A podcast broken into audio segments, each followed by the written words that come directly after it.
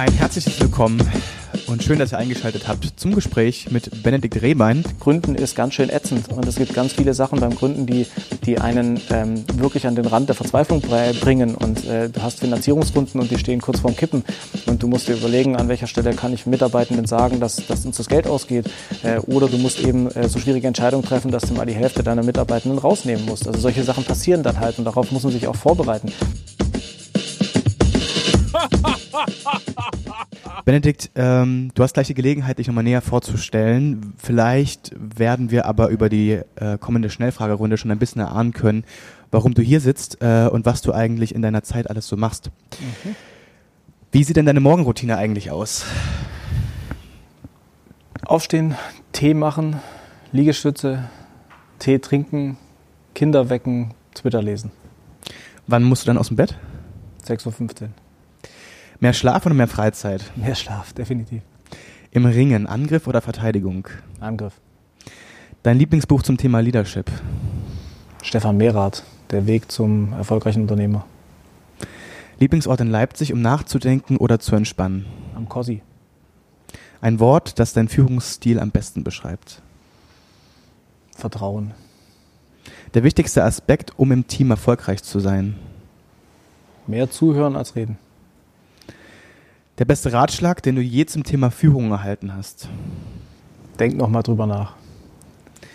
Die, inspirierende, die inspirierendste Persönlichkeit, die du im Laufe deiner Karriere getroffen hast? Meine Mutter. Ein Ratschlag, den du deinem Jüngeren selbst geben würdest? Überleg dir gut, welche Hebel du bewegen kannst.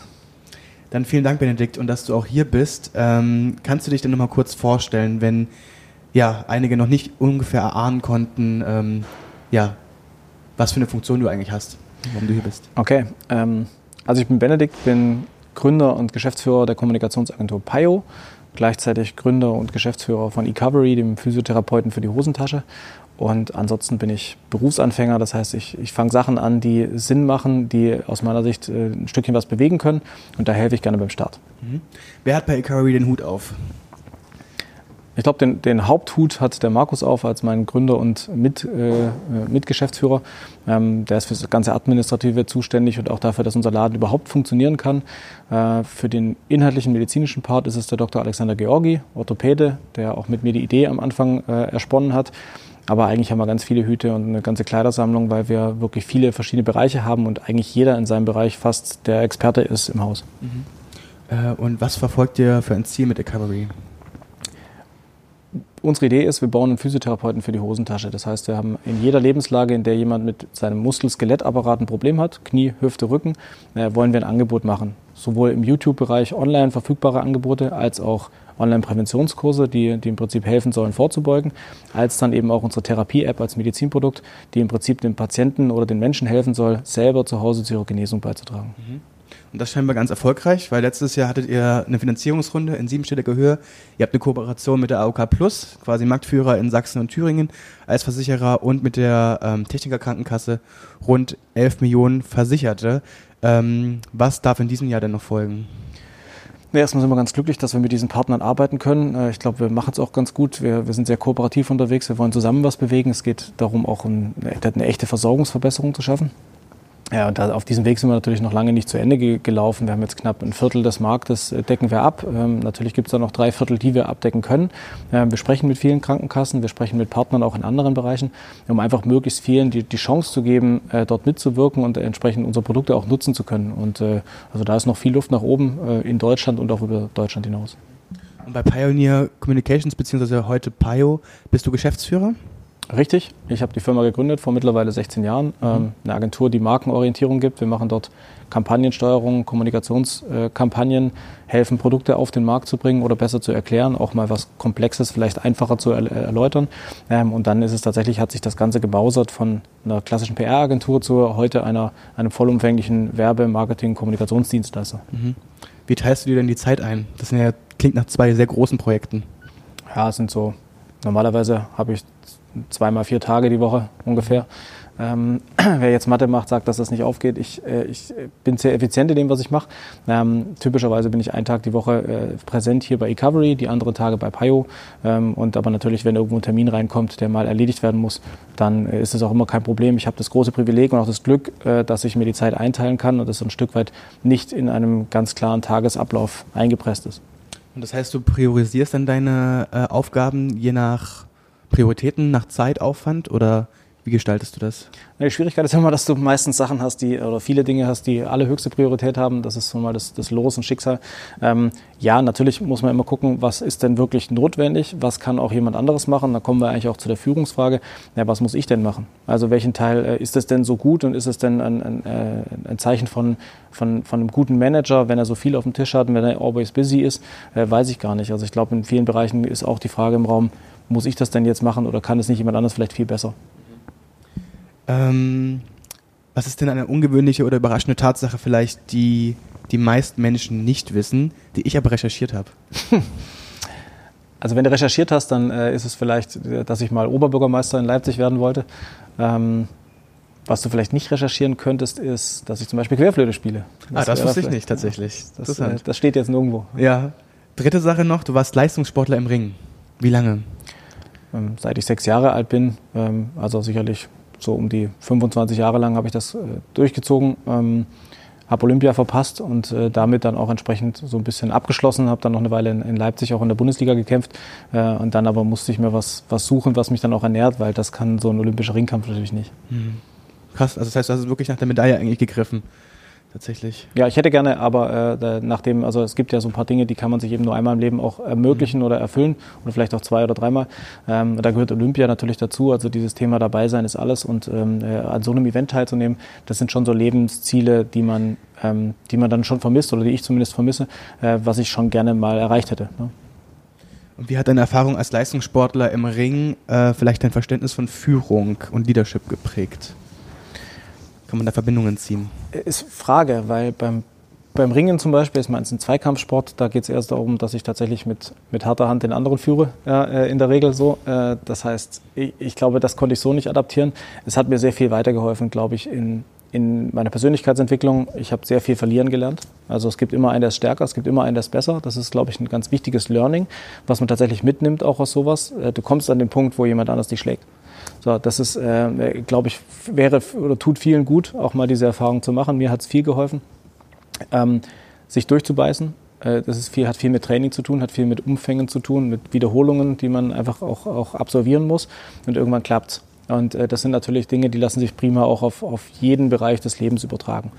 Ähm, sich durchzubeißen, auch mal zu ackern, mal zu sagen, okay, man muss halt für eine, eine, lange Zeit lang auch investieren, um am Schluss dann was rauszuholen. Also das hat mir weitergeholfen.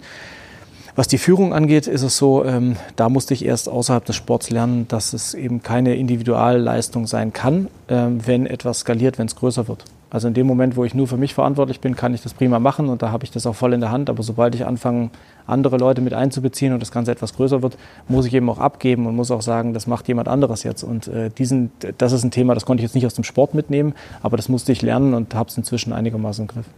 Das ist auch, also es scheint ein längerer Lernprozess auch zu sein, ne? weil man sich ständig auch hinterfragen muss, reflektieren muss. Ich glaube, es ist ein bisschen eine Ego-Frage. Also wenn okay. du selber, ähm, und das schließe ich für mich nicht aus, davon überzeugt bist, dass du eh alles eigentlich am Schluss am besten könntest, wenn du es selber machen würdest und dieses, diese Grundeinstellung hast, dann, dann ist es natürlich sehr schwer. Ja? Weil aus dieser Runde herauszukommen, hast du erstmal immer Misstrauen. Du hast immer sagst, okay, ich gebe das jetzt ab und macht er das dann wirklich so, wie ich das auch will und ist das dann okay? Ähm, das, ist, das ist schon mal der größte Feind. Ja, das, das muss weg. Und ähm, da kann man eigentlich nur in das Vertrauens- oder praktisch den Vertrauensvorschuss geben. Deswegen hatte ich das vorhin auch gesagt mit dem Vertrauen. Und mal sagen, mach doch einfach mal. Und ein Ziel zu definieren, zu, zu definieren. Und ob der Weg dahin dasselbe ist, wie ich ihn, wie ich ihn genommen hätte, ist ja vielleicht gar nicht so wichtig sondern eher, dass man am Schluss sagt, das Ergebnis ist gut und die, die diese, dieses Ergebnis bewerten, sind damit auch zufrieden. Und dann ist das gut. Ja, und ich glaube, das tatsächlich, das muss ich eine Weile, da muss ich eine Weile dran arbeiten und äh, mich selbst disziplinieren. Ähm, aber es ist ein super schönes Gefühl, wenn es dann so ist. Wenn du dann siehst, äh, dass jemand anderes im Prinzip ein Lob kriegt, dass er auch nur deswegen gekriegt hat oder sie nur deswegen gekriegt hat, ähm, weil sie das umsetzen durfte und weil das Vertrauen da war und weil halt der Chef oder der, der, der Führende in dem Moment gesagt hat, mach du doch mal ja, das ist eigentlich schön und das erlebe ich jetzt immer öfter.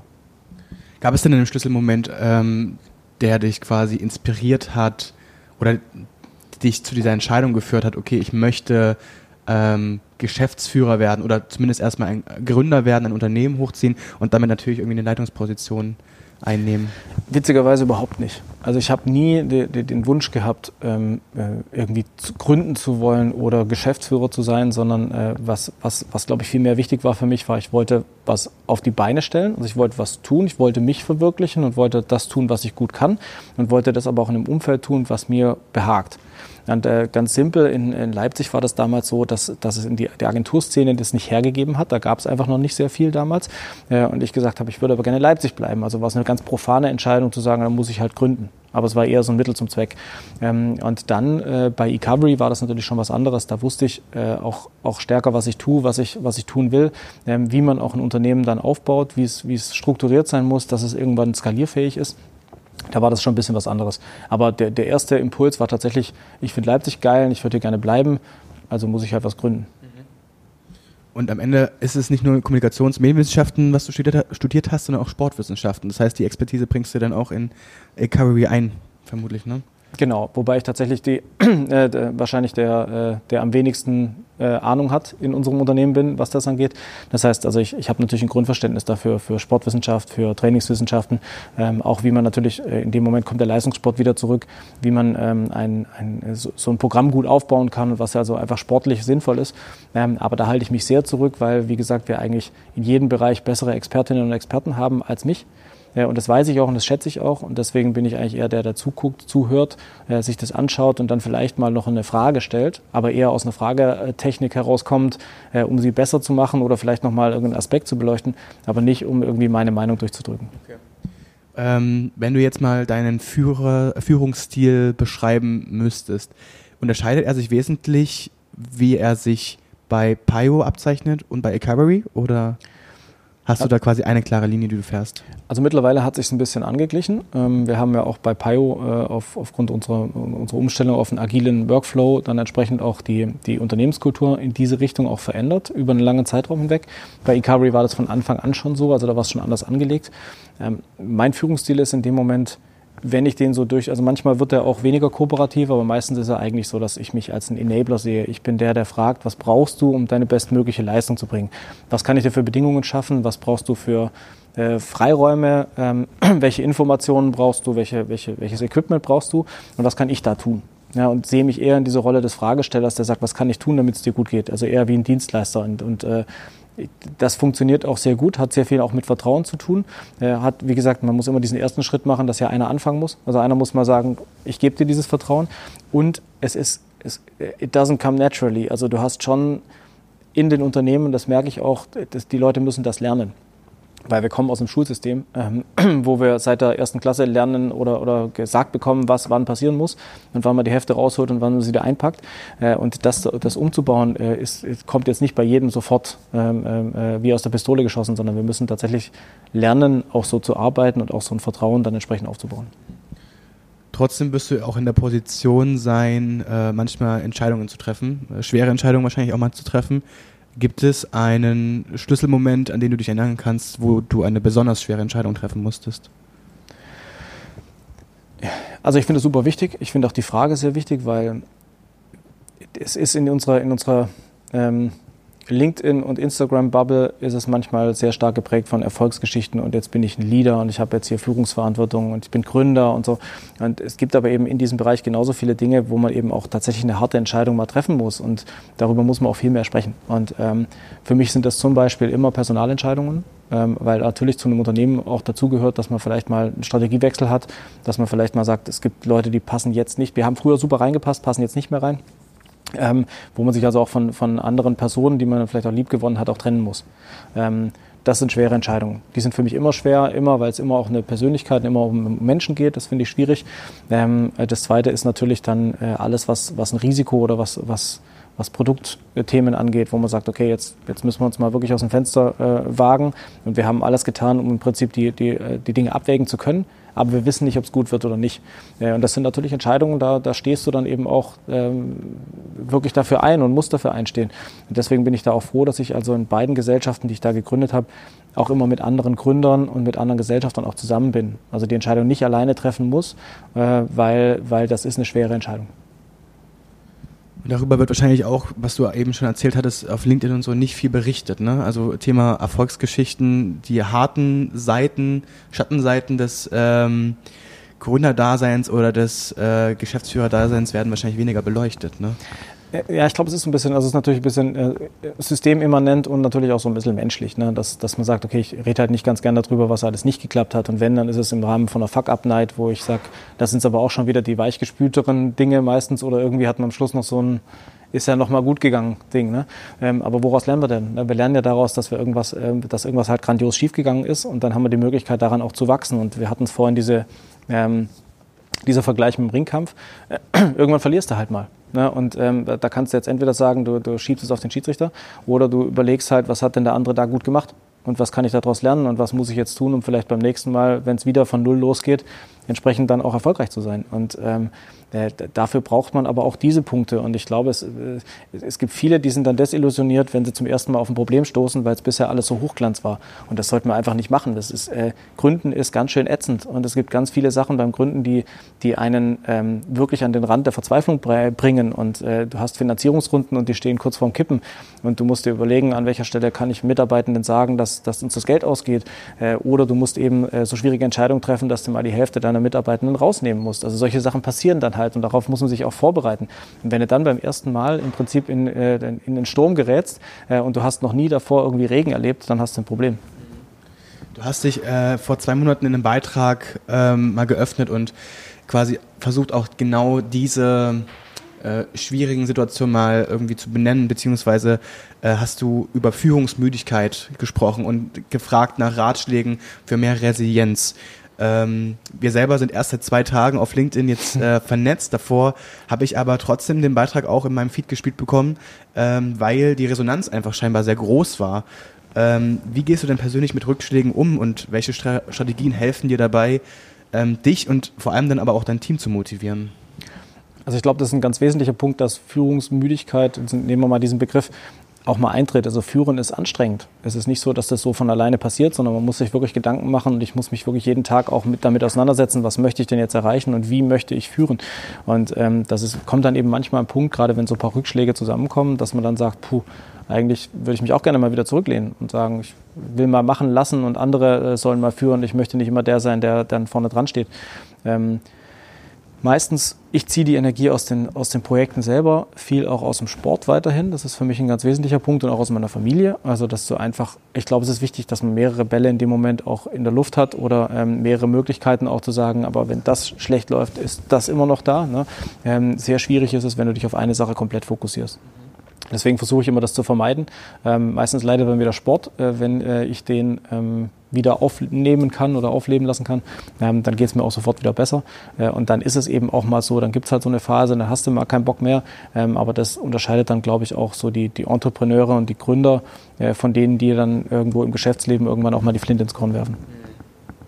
Sport wahrscheinlich auch immens wichtig, gerade für Stressabbau, also gerade als Ausgleich, dass man sich wahrscheinlich solche Ausgleichsmomente im Alltag ähm, schaffen muss. Ja, und ich meine, wir sind nun mal, also gerade bei eCovery ist es ein Bewegungsstartup. Wir sagen, Bewegung ist eigentlich das Beste, was du machen kannst. Und das gilt natürlich auch fürs Persönliche. Ähm, welche Ratschläge hast du denn als Reaktion auf deinen Beitrag bekommen und welche konntest du vielleicht sogar schon umsetzen oder hast du zumindest mal probiert umzusetzen? Also es war erstmal sehr bewegend, ähm, tatsächlich, weil es sehr, sehr viele positive, also ein kleiner Love Storm dann passiert ist und sehr viele positive Rückmeldungen auch passiert sind. Äh, ich habe von Leuten Anrufe bekommen, die sich Sorgen gemacht haben, mit denen ich beruflich schon eine ganze Weile gar nicht mehr zu tun hatte. Ähm, also das war eine sehr schöne, erstmal eine sehr schöne Reaktion und hat auch gezeigt, dass, oder es hat auch mir gezeigt, dass, dass so ein Thema eben auch eigentlich auf so eine Plattform mal gehört, immer mal wieder. Nicht zum Zweck, aber durchaus, dass man da mal drüber sprechen sollte. Und ähm, von, den, von den Tipps und Tricks, die es da so gab, waren einige mehr und andere weniger hilfreich. Ähm, es gab sicherlich auch zwei, drei Kommentare, die eher in so eine Richtung gehen, da musste halt durch. Ne, so, das das glaube ich halt nicht. Ich denke, das ist auch nicht richtig. Ähm, aber das meiste war wirklich, waren wirklich gute Ideen. Es ging über den Sport, es ging über ähm, äh, auch ein, ein, Thema wie Meditation zum Beispiel, also Mental Health in irgendeiner Form, ähm, dann auch vielleicht sowas mal aufzuschreiben. Und eigentlich witzigerweise das, was ich da ja auch gemacht habe, das mal von der Seele zu schreiben, das ist ja nicht nur deswegen ein geflügeltes Wort, ähm, sondern tatsächlich sich auch damit auseinanderzusetzen. Und ich glaube, der wesentliche Punkt ist, sind wir wieder bei der Kommunikation, drüber reden. Ne, ähm, weil es schon die Hälfte des, äh, des Gewinns ist oder der, der Besserung, dass man es auch mal publik macht, beziehungsweise mit den richtigen Leuten austauscht. Muss ja nicht immer LinkedIn sein, äh, kann auch die beste Freundin sein oder die Familie oder eben der Geschäftspartner. Ähm, aber überhaupt einen Raum zu haben, in dem man auch mal sagen kann, puh, heute läuft es nicht so. Finde ich sehr wichtig. Ähm, Kenne ich selbst aus meinem eigenen Alltag und ich glaube, dass man da einfach wirklich eine ehrlichere Kommunikation pflegen darf. Ich glaube, es liegt meistens daran, dass man irgendwie das Gefühl hat, ähm, man muss sich so ein, so ein Scheitern eingestehen und zeigt das natürlich sehr ungern entweder seinen Kolleginnen und Kollegen oder anderen Menschen, ähm, die scheinbar erfolgreicher sind oder irgendwie besser damit klarkommen. Aber es hilft einem ja selbst nichts, ähm, dort ja quasi stumm zu bleiben und äh, irgendwie keine Lösungen zu finden für, das, mhm. für die Situation. Ähm, eine andere anderes Thema, was ich ganz kurz anschneiden möchte, ist, weil es natürlich auch ähm, eine Initiative ist, die auch sehr spannend sein kann. Du bist Mitglied der Modern Leadership Initiative. Ähm, kannst du kurz mehr über diese Initiative erzählen und welche Aspekte von modernen Leadership du für besonders wichtig hältst? Jo, gern. Also die Modern Leaders sind im Prinzip Kommunikatoren, äh, also Leute aus der Kommunikationsbranche, die in Führungspositionen sind. Ähm, in ganz Deutschland verteilt, äh, eine bunte Mischung aus knapp 30 Leuten.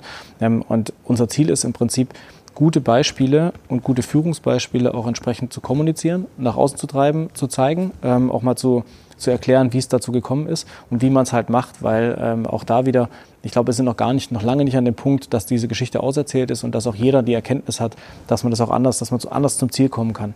Ja, das heißt, wir tauschen uns regelmäßig aus. Äh, wir, das ist auch einer dieser geschützten Räume, in denen man mal sagen kann, habt ihr vielleicht einen Rat für mich? Also weil alle ein selbes, dasselbe Verständnis davon haben, dass Leadership oder Führung ja heutzutage anders geht. Und dann geben wir es aber auch nach außen, dann publizieren wir darüber. Wir sitzen gerade zum Beispiel an einem Beitrag zum Thema Führen in der Krise, was also genau so ein Thema ist, um einfach anderen auch Mut zu machen und zu zeigen, guck mal, so kann es gehen, du bist da nicht allein, du hast Möglichkeiten, das auch so anzugehen. Es ist auch erfolgreich, also alle, die da drin sind, sind erfolgreiche Kommunikatoren, die also auch mit dem, was sie da tun, auch gut klarkommen ne? und nicht sagen, okay, ich habe jetzt äh, irgendwie mir eine New Work Leadership Idee ausgedacht, ähm, die ich dann auch noch publiziere, die aber in Wirklichkeit gar nicht funktioniert, sondern es sind halt echte handgemachte Beispiele. Und äh, es ist einfach ein Netzwerk, um sich auszutauschen und andere zu inspirieren, dass sie bitte auch vielleicht darüber nachdenken, ihr Führungsverhalten mal so ein bisschen zu, zu prüfen. Gibt es denn noch eine Führungspersönlichkeit oder ein Vorbild, vielleicht auch mehrere Vorbilder, ähm, die dich inspiriert haben und von denen du gelernt hast? Also ich habe mir mal Gedanken gemacht, wer das wäre. Ich ähm, sehe, also könnte jetzt niemanden einzeln rausgreifen. Ich äh, sehe aber immer mal wieder gute Beispiele, ähm, äh, auch die natürlich auch über die Plattform oder aus meinem Umfeld, wo ich mir dann immer einzelne Sachen mit rausnehme. Äh, ich denke, was, was viele gemein haben, ist, dass sie sich ein Stück weit zurücknehmen und dass sie vor allem auch die Zeit investieren, zu verstehen, was in den anderen so vorgeht, also in denen, mit denen sie arbeiten sollen oder die in ihrem Team drin sind. Ähm, also zuhören äh, und eine gewisse Empathie, das, das sehe ich immer noch als, als einen Hauptfaktor oder einen, einen Haupterfolgsfaktor für solche Sachen.